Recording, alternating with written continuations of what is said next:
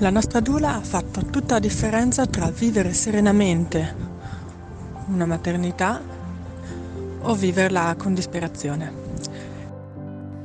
Alle volte la maternità è un desiderio che si avvera.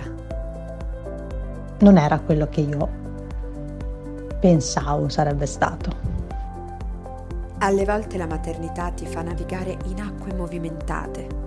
La sensazione di solitudine è arrivata così. La Adula colleziona storie di vita e si mette accanto ad una nascita, accogliendo la vulnerabilità. Quando ti trovi a preparare un pranzo, sai che non stai facendo solo quello, ma insieme al pranzo stai offrendo ascolto, stai offrendo presenza, ti senti un po' una custode. La Dula sta nella fragilità. Custodita e con me si è sentito accolto e custodito anche mio marito. Chi è la Dula? E che cosa può fare per te?